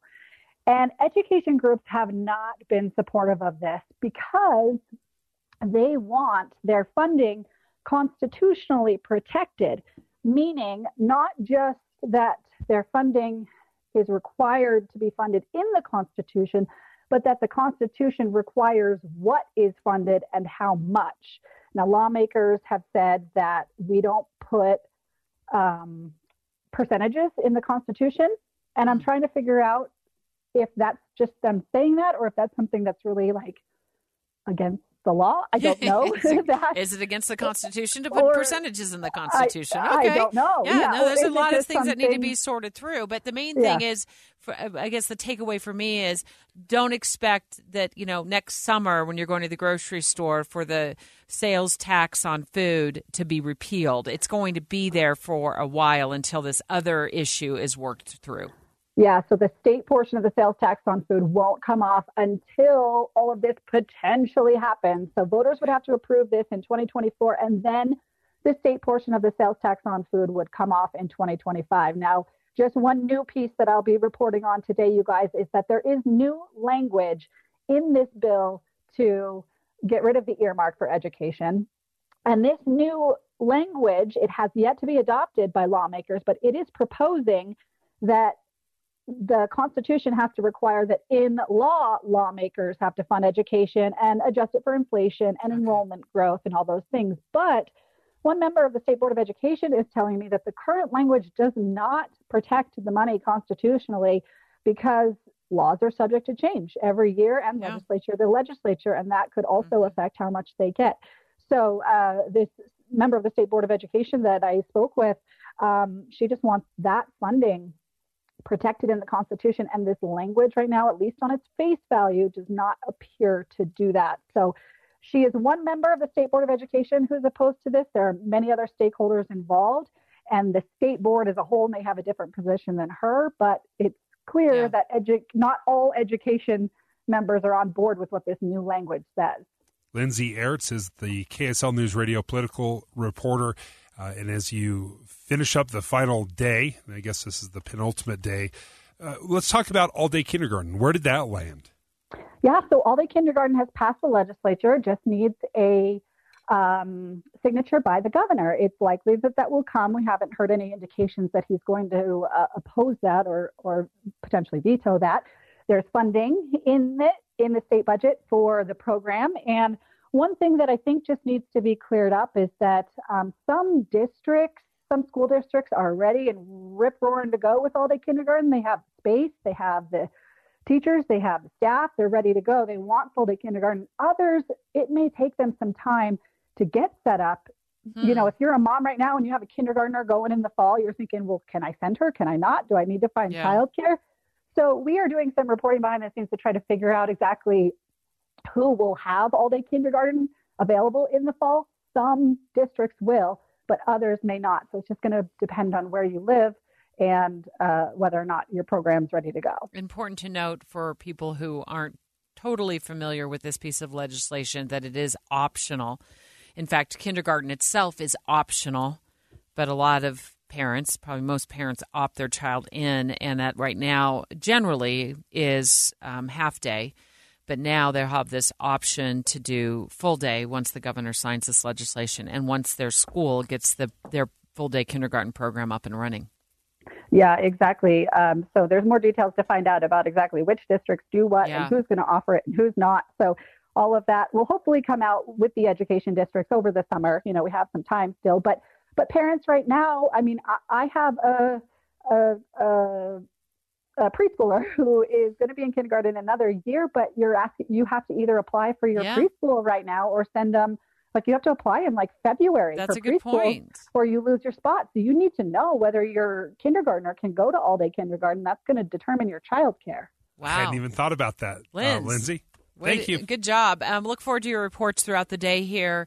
Um, I'll be tuning in as I always do, not only to Boyd's show, but also to Jeff Kaplan's, um, afternoon news. Maria Chaleos is joining us next. I know she's got more coverage coming from Utah's Capitol Hill, and that the all-day kindergarten option is intriguing. And does it potentially get some parents excited about the idea of being able to get their child out of daycare, which they're probably paying a lot of money, and into an all-day option?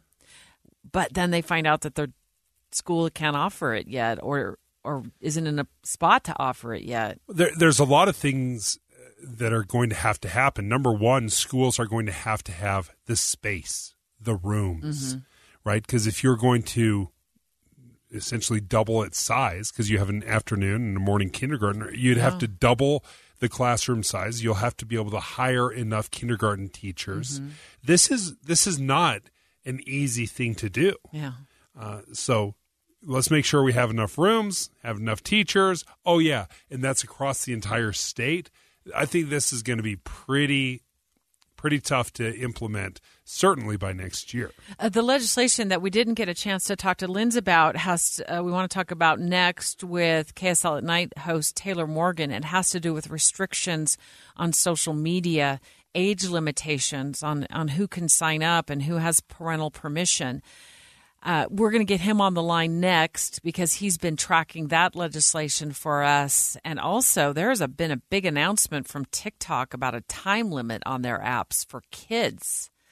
That, I'll give you the time limit uh, when we return in about... Eye on the Hill twenty twenty-three.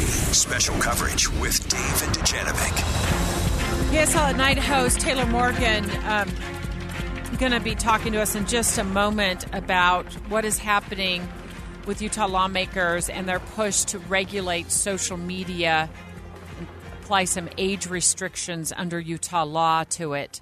But I did see this, Dave. TikTok is taking steps of their own, introducing a new daily time limit for kiddos under the age of eighteen. How much time do they get? What's reasonable? What's the, don't, don't what's look. the number? Don't cheat. What do you think is reasonable for your own kids? thirty minutes? sixty minutes is the time limit. So it doesn't quite hit the uh, Dad Dave mark. Yeah, sixty minutes will be the time limit. So if you are under the age of eighteen and you want to continue using the app after your sixty minutes is up, when they say time's up, you have to enter a passcode. I, I hope that passcode is issued by the parents. Oh, yeah, of course. Right. All my kids have passcodes. Okay. In fact, some of the adult kids still have passcodes just because we've forgotten to turn them off. Mm-hmm. But, yeah, the, it's interesting that we're looking for TikTok or government to step in and do this. This is all at our fingertips right now with your smartphones. If you're a parent, you absolutely can already set these restrictions in. Why do we need government to step in and do it? Taylor, why do we need Morgan, TikTok to do it? K S L at Night host, you were in for Dave on Tuesday of this week, and you said the exact same thing. It is like the two of you are looking in the mirror at each other. That's exactly right, Debbie. Dave, I am, look, we are together on this. You can already set limits on your phone. And, and here's the thing, parents, why are you giving your thirteen-year-old access to TikTok anyway? That's the first question, okay? But I want to back up a step because that passcode for TikTok users under eighteen, uh, that's not a parental guardian passcode. No. That's a passcode that the TikTok user between the ages uh, of, uh, you know, eighteen and fourteen, that they can create that themselves. Okay. There is a different passcode, right? Yeah, come on. It, it, because TikTok says that passcode, the purpose is, quote, for users to make an active decision to extend their time. Okay. So if you're fourteen, fifteen, sixteen, seventeen, you just type in your own passcode after an hour and you're good to go. Then I don't even know However, why, why we're having this discussion.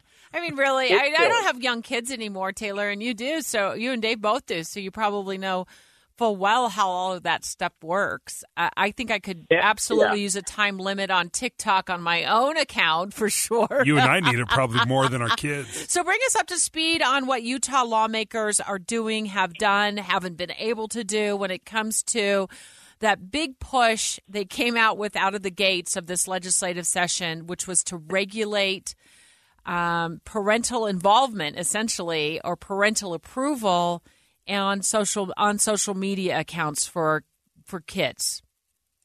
Well, the Utah legislature has officially decided that Utah parents are not capable of managing their kids' social media use by themselves. uh, two measures have now officially passed the Utah legislature and will go to Gov- Governor Spencer Cox's desk to be signed.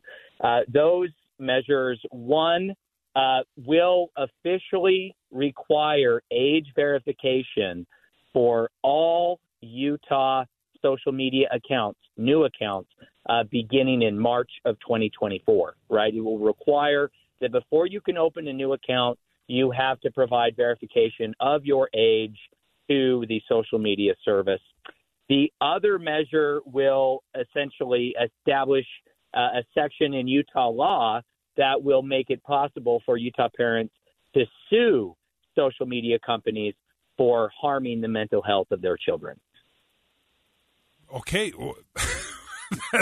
This is kind of incredible. Okay. That one of the one of the excuses I've I've heard, and I think there there's some validity to this, that if you ban it basically for all kids under sixteen, then your kid is not the loner, the lone child in the group that is not using Snapchat or not using Instagram, uh, that everyone's kind kind of playing by the same rules. I think that is an argument that, that resonated with me a little bit, because I remember having this specific conversation with my teenage daughter.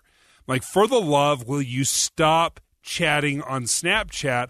I can't monitor it, and I know you know I can't monitor it. Because it's all disappearing. Because it's all instant disappear, uh-huh. right? So I'm like, just send a text. And she's like, Dad, I'm the only one that would do that. Everybody else uses Snapchat. So I eventually just conceded and allowed her to use Snapchat because I didn't want her to be the lone pariah. Now, you know, Dave, you know what? My another concern I have here is no one is looking out for the husbands of uh, Draper mom on moms on TikTok. I have twenty-five Stanley mugs in my cupboard at home, Dave. I don't know how much that has cost me, but if we're going to go this far and wide with government regulation into social media, someone has got to look out for all these Stanley mugs being sold uh, to moms across Utah. So what, what you're saying is that this piece of legislation is ridiculous in your view. It's overstepping. Well, if Utah they're going to regulate parents, that, they might as well regulate how many Stanley mugs can be brought into your home. Exactly right, Debbie. I think Utah parents are more than capable of keeping their kids safe on social media. No one is arguing here that social media is bad for kids. My argument is that we don't need government to do parents' jobs for them. It kind of absolves parents, I think, too, of the responsibility of doing this themselves, do, doing the hard parenting thing, which is, is what oh, I probably sure. should have done and said, you know what? Delete Snapchat. I'm banning Snapchat. You cannot have it. I'm just dropping the hammer because I'm going to be the mean dad. You got to say no, Dave. You got to say no. Which is softie. When you were on the show with me, and I'm trying to get to that, when we were uh, on the show together earlier this week, and I'm opening it right now. Um, Pink, Pink actually did this with her with her own kids. Uh, the singer Pink, and now I can't find that audio. Um, but that was that's what you said was what every parent should be doing. Is here it is. She does not allow her daughter on social media. Me, my kids don't have a phone, and my daughter's the only eleven-year-old that, in her class that doesn't have one. Wow! And I'm actually going to play this back for my son. I was, go back. Okay, go lot, ahead. Well, yeah. That's what we talking about. Yeah. Right? It's hard. A lot of yeah. my friends, you know, they they have their kids on TikTok, and and I don't. And you know, I told Willow, I said that doesn't just just move my needle. They're not my kids. You're my kid. And so there's Pink. Uh, you know, obviously, world-renowned singer with telling you know she's. She's parenting her kids. She's the mom boss. Yeah. I have a twelve-year-old son, uh, Dave and Debbie, and he just got his very first phone. Uh, he got the grades. He had we had a deal. He got the phone, but he absolutely does not have social media, and that is something that we monitor very closely. Uh, we control that phone. We check it daily. It takes time. It takes effort. It takes involvement. And we're not perfect. We will have to learn along the way. Uh, but it is our job as parents to keep our kids safe on his uh, online and away from social media. Wrong. It's the government's job, Taylor. He didn't get the memo? Taylor. I saw the memo, Dave. I just disagree with it. Taylor Morgan, K S L at Night host, also a lobbyist on Capitol Hill. Uh, Taylor, real quick, you're you don't have any hand in this in this issue, right? Is he still there? Uh, no, I am not connected on okay, this issue in any lobbying. way other than personally. And personally as as a dad, as a dad boss. Thank you so much, Taylor Morgan. Looking forward to hearing you on K S L at Night. It is our It's not our new show anymore, but it's relatively new compared to like how many ages and decades you and I have been together doing yeah. this show. Like all so long. No, they, I think he. It's very easy to agree with Taylor when he agrees with me. So I, I think he made some very good points, which just happened to mirror all of my points as well. But it's hard to be uh, a parent. You want to have a good relationship with your kid, obviously. But sometimes you have to be the bad guy. And sometimes you have to say, you know what? Social media is garbage. It's bad for you. It's bad for there's very little benefit for you or zero benefit in, in most cases. So you know what? You're not going to have it. Just like we don't send you to R-rated movies. You're not. It's just not appropriate for you. I love all of that. You should be writing that down and reciting that tonight at dinner in front of your children. Then you need to come back on Monday and let us know how that conversation went.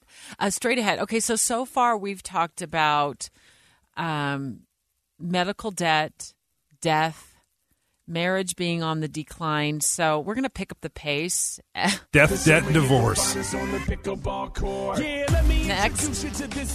going to talk Should, about... Are we Are we seriously talking about pickleball? Yeah. Please tell me we're talking, we're about, talking pickleball. about pickleball. This is the best Friday ever. It's Thursday.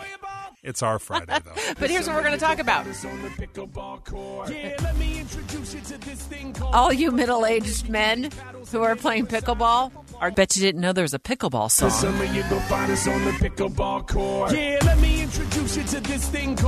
Well, this is a massively, wildly popular sport. It's growing in popularity, and it is also causing a growing amount of owies. Uh, they're not owies, Deb. These are real deal injuries. Like E R. This is not baby stuff. This is like broken bones. Okay, according to Pickleheads dot com. Do you know about that? There's a website called Pickleheads dot com, along with a song. Um, there are about thirty-six and a half million pickleball players in the United States. I think they all live in Kaysville. And... And this is just all within the last year, because in like twenty twenty, we it wasn't even a thing, right? Now all of a sudden, there these courts are everywhere. I think they're ripping out basketball courts to put down pickleball courts. Tennis, I, yes, especially. It. That's my yeah. That's, that's your that's sport. My jam. That's my yeah, jam. No, if you if there's a tennis court in your neighborhood, three, two, one, demolition. That's going to be a pickleball by Friday. It is the fastest growing sport uh, in America, if you can call it that. It seems like it seems like glorified ping pong. Um, it is eighteen to thirty-four year old. It is the largest bracket, like age bracket of pickleball players. Yeah, young so kids. You are you are outside the the young kids, the age bracket, but you are you're a big time pickleballer. Yeah, you want to you want to know what my schedule is today? nine to eleven. P M? P M. Oh. nine to eleven. Wow. Tomorrow, three to five. Saturday, noon to two. And then Tuesday, eight to ten. Are you in a tournament? No. The, this is, I could show you my phone right now, Debbie, and I guarantee five of the last six texts are pickleball related. Is that what's been going on over here there? I'm trying to work. Hey, pickleballers, nerds. Knock it off. We've got we've got a job to do here. Stop pinging Dave on his cell phone. He'll be with you in about six minutes. Okay, but so- Monday is free, by the way, if anyone's looking to play. My Monday is free. Okay, so pickleball is like kind of a cross between ping pong and maybe a step down from tennis yeah. on a smaller court with paddles or something like that. Not it's quite pongness. Racquetball. Yeah. Okay. And it is, like I said, growing in popularity. Also injuries. Let's talk about these injuries. I have a feeling that a lot of this has to do with it's an older person sport, and you're just not quite as agile as you were thirty years ago. Yeah. The, the thing about pickleball, it's a lot of start, stop, move up, retreat, backpedal kind of stuff. Oh, so, say no more. Backpedal. Yeah. You fall over backwards oh. and, and crack your wrist. Exactly what happens. You start backpedaling. So you know, my I'm size laughing. fifteens don't lift up like they used to. Not quite as light and fleet of foot as, Is this why as you I come remember. In limping? You come into the work limping, and I always, and I always pointed out, you think you hide it, and the minute you round the corner from the newsroom, I'm like, God, the limp is back. What's going on? Do you play church ball? And he said, no, it's like pickleball. Is this why you're limping? Yeah. You you can't hide that limp. That I I feel like I can hide it, but mm-hmm. apparently not. Uh, so it's it's it's ankle injuries. It's potential for wrist injuries. Uh, what about, have you ripped apart your A C L doing this yet? No. Okay. No, no, no. Well, you probably wouldn't be here. No ligament damage yet. I'm sure it's just a matter of time. It, part of what makes pickleball so great is because it, you, you mentioned the biggest growth is the eighteen to thirty-four group. But really, if you go to any pickleball uh, plaza, courts, you will see a lot of people in their sixties, seventies, and eighties oh. playing. Uh, which is part of the allure and the love of pickleball. Like Joanne Archer, she's seventy-four. Anybody, any age. That's the beauty of pickleball. Let me get. Let me give you an example. Uh, my mom is seventy-seven years old. We play pickleball all the time. seventy-seven years old. And this is not like... I'm just blown away by the fact that your mom is seventy-seven. She looks all of about fifty-seven. But yeah. Go ahead. Okay. Wow. Jeez. She does. Deb. Yeah. Now my mom's going to like you more than she likes me on this That's show. That's how it should go. Now she's Team Debbie. My mom is Team Debbie now. This is the but, worst. But she, uh, but uh, and do you oh do you but play we, do you no. play pickleball light with mom? Okay, that that's what is so interesting about this is I can play competitively. This isn't me doing service. This isn't me like, come on, mom, let's you know let's go do something that I have to kind of grind my way through because it's not fun for me. No. This is a yeah, sport that, cool. that can be fun for all ages, um, all skill levels. There are people that are in their that are in their sixties and seventies that are far better than me. Debbie, mm-hmm. how many sports can you say that about where a sixty or a seventy-year-old can be better than a forty-year-old? I'll be fifty-six uh, in a few weeks, and you are ten years younger than me about, right? A yeah. little longer. Um, I totally could whoop ya. Is that the word? Yeah. Whoop ya at tennis. Tennis for sure. I don't know how I do at pickleball. You uh, you would you would fall in love. This spring I, we'll play. You told me that a few times. You, you would, said, grab, Debbie, you'll be addicted. Grab Katie Cat. Oh and yeah. Bring her up with me, my daughter. Okay. Uh, here's some other popular sports injuries. That's why I asked you about an A C L tear among adults. These are the the most common adult sports injuries: A C L tear, uh, shin splints. I don't think I've ever had those. I think this is probably more for runners, and then tennis elbow. Yes. Interesting twist in that. I played tennis, never had tennis elbow. Uh, did a move at the gym about a year and a half ago, and I felt like my elbow was going to fall off. I couldn't even make the bed. It hurt so badly. And then I had to rest it for a few weeks, and I'm better now. So you swear by pickleball. Yes. Yeah, it, it's the greatest sport. You can play it the longest. You can start playing uh, it, it eight years old. You can play till you're eighty-eight years old. I don't know of any other sport out there that it is so forgiving, uh, that is so easy to play, but it can also be extremely competitive if you really want to yeah. itch that or scratch that. Uh, okay. Itch anyway, that scratch, like scratch saying. That itch. And it also it can cause injuries. Um, yeah, they're, they're skyrocketing. I'm getting hurt. About four minutes. I'm curious about this one. Come. This is away. Diabetes. Stick around. It's a legal analyst. Thank you. A stranger with a gun came upon two teens taking pictures under a rising full moon. But violence is only the beginning of this story. Sometimes I thought, there are no miracles. Yeah, there are. And this is a big one. I'm Amy Donaldson, and I've spent my career talking about how lives are undone by violence. The Letter is a podcast about how lives are remade. Follow The Letter at the letter podcast dot com or wherever you get your podcasts.